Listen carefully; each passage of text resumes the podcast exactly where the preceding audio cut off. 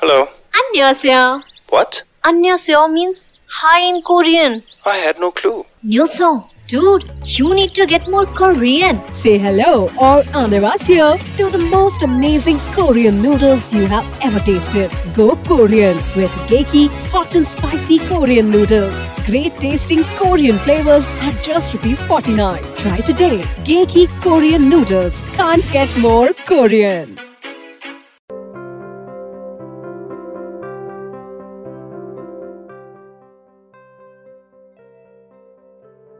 रामायण के रचयिता महर्षि वाल्मीकि को आदि कवि, अर्थात प्रथम कवि भी कहते हैं, और उनके द्वारा रचित श्री राम कथा को प्रथम महाकाव्य कहते हैं। सुनते हैं कैसे मिली वाल्मीकि जी को रामायण की रचना करने की प्रेरणा। एक बार तपस्वी वाल्मीकि ऋषि की भेंट, तीनों लोकों में भ्रमण करने वाले त्रिलोक ज्ञाता देवर्षि नारद से हुई।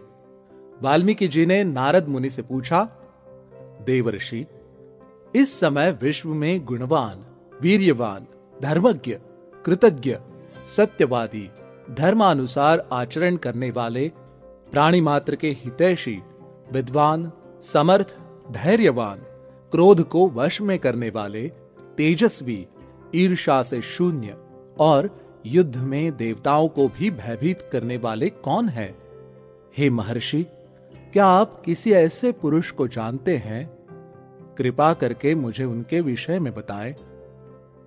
वाल्मीकि जी की बात सुनकर त्रिकालदर्शी नारद मुनि प्रसन्न हुए और बोले, नारायण नारायण, हे मुनिवर, आपने जिन गुणों की बात कही है, वो सभी एक पुरुष में मिलना अत्यंत दुर्लभ है। किंतु मैं आपको एक ऐसे गुणवान पुरुष के विषय में बताता हूँ। ध्यान से सुनिए। ऐसा कहकर नारद मुनि ने ऋषि वाल्मीकि को इक्ष्वाकु वंश में जन्मे श्री रामचंद्र का परिचय देते हुए उनके जीवन की कथा संक्षिप्त में सुनाई। उन्होंने बताया कि किस प्रकार श्री राम का जन्म अयोध्या में महाराज दशरथ के पुत्र के रूप में हुआ। कैसे उन्होंने ब्रह्मर्षि विश्वामित्र के यज्ञ में उनकी सहायता की। किस प्रकार उनका विवाह मिथिला नरेश महाराज जनक की पुत्री जानकी के साथ हुआ? और कैसे उनको अपनी सौतेली माता कैकई के कारण वनवास में जाना पड़ा?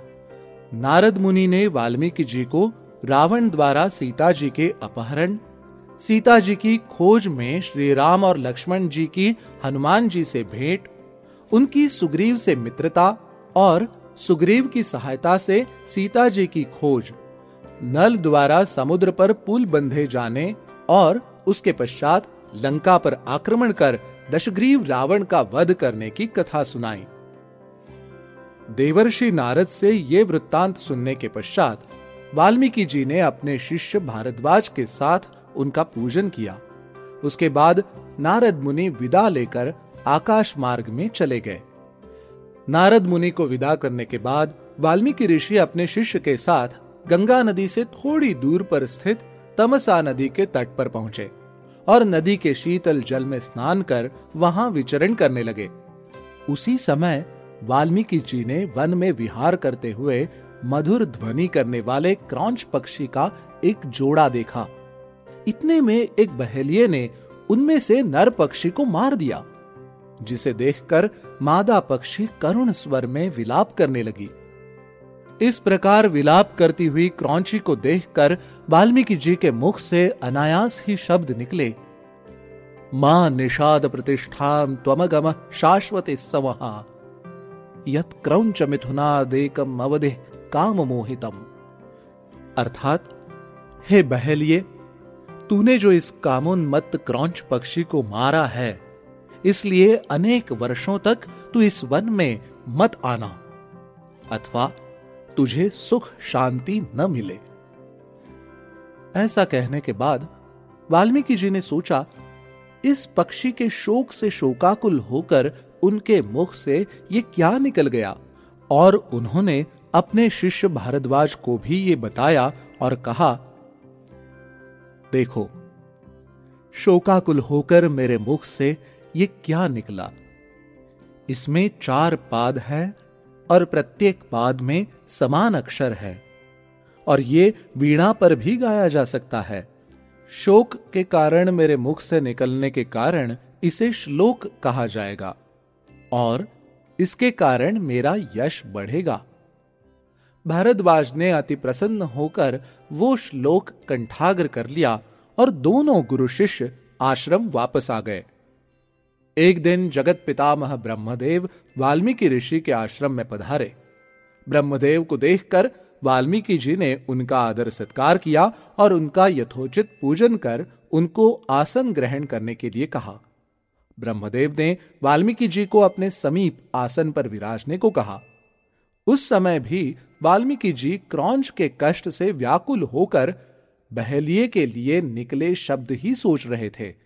उनको इस प्रकार चिंताग्रस्त देखकर ब्रह्मदेव ने कहा, ऋषि श्रेष्ठ, ये तो तुमने श्लोक ही बना दिया।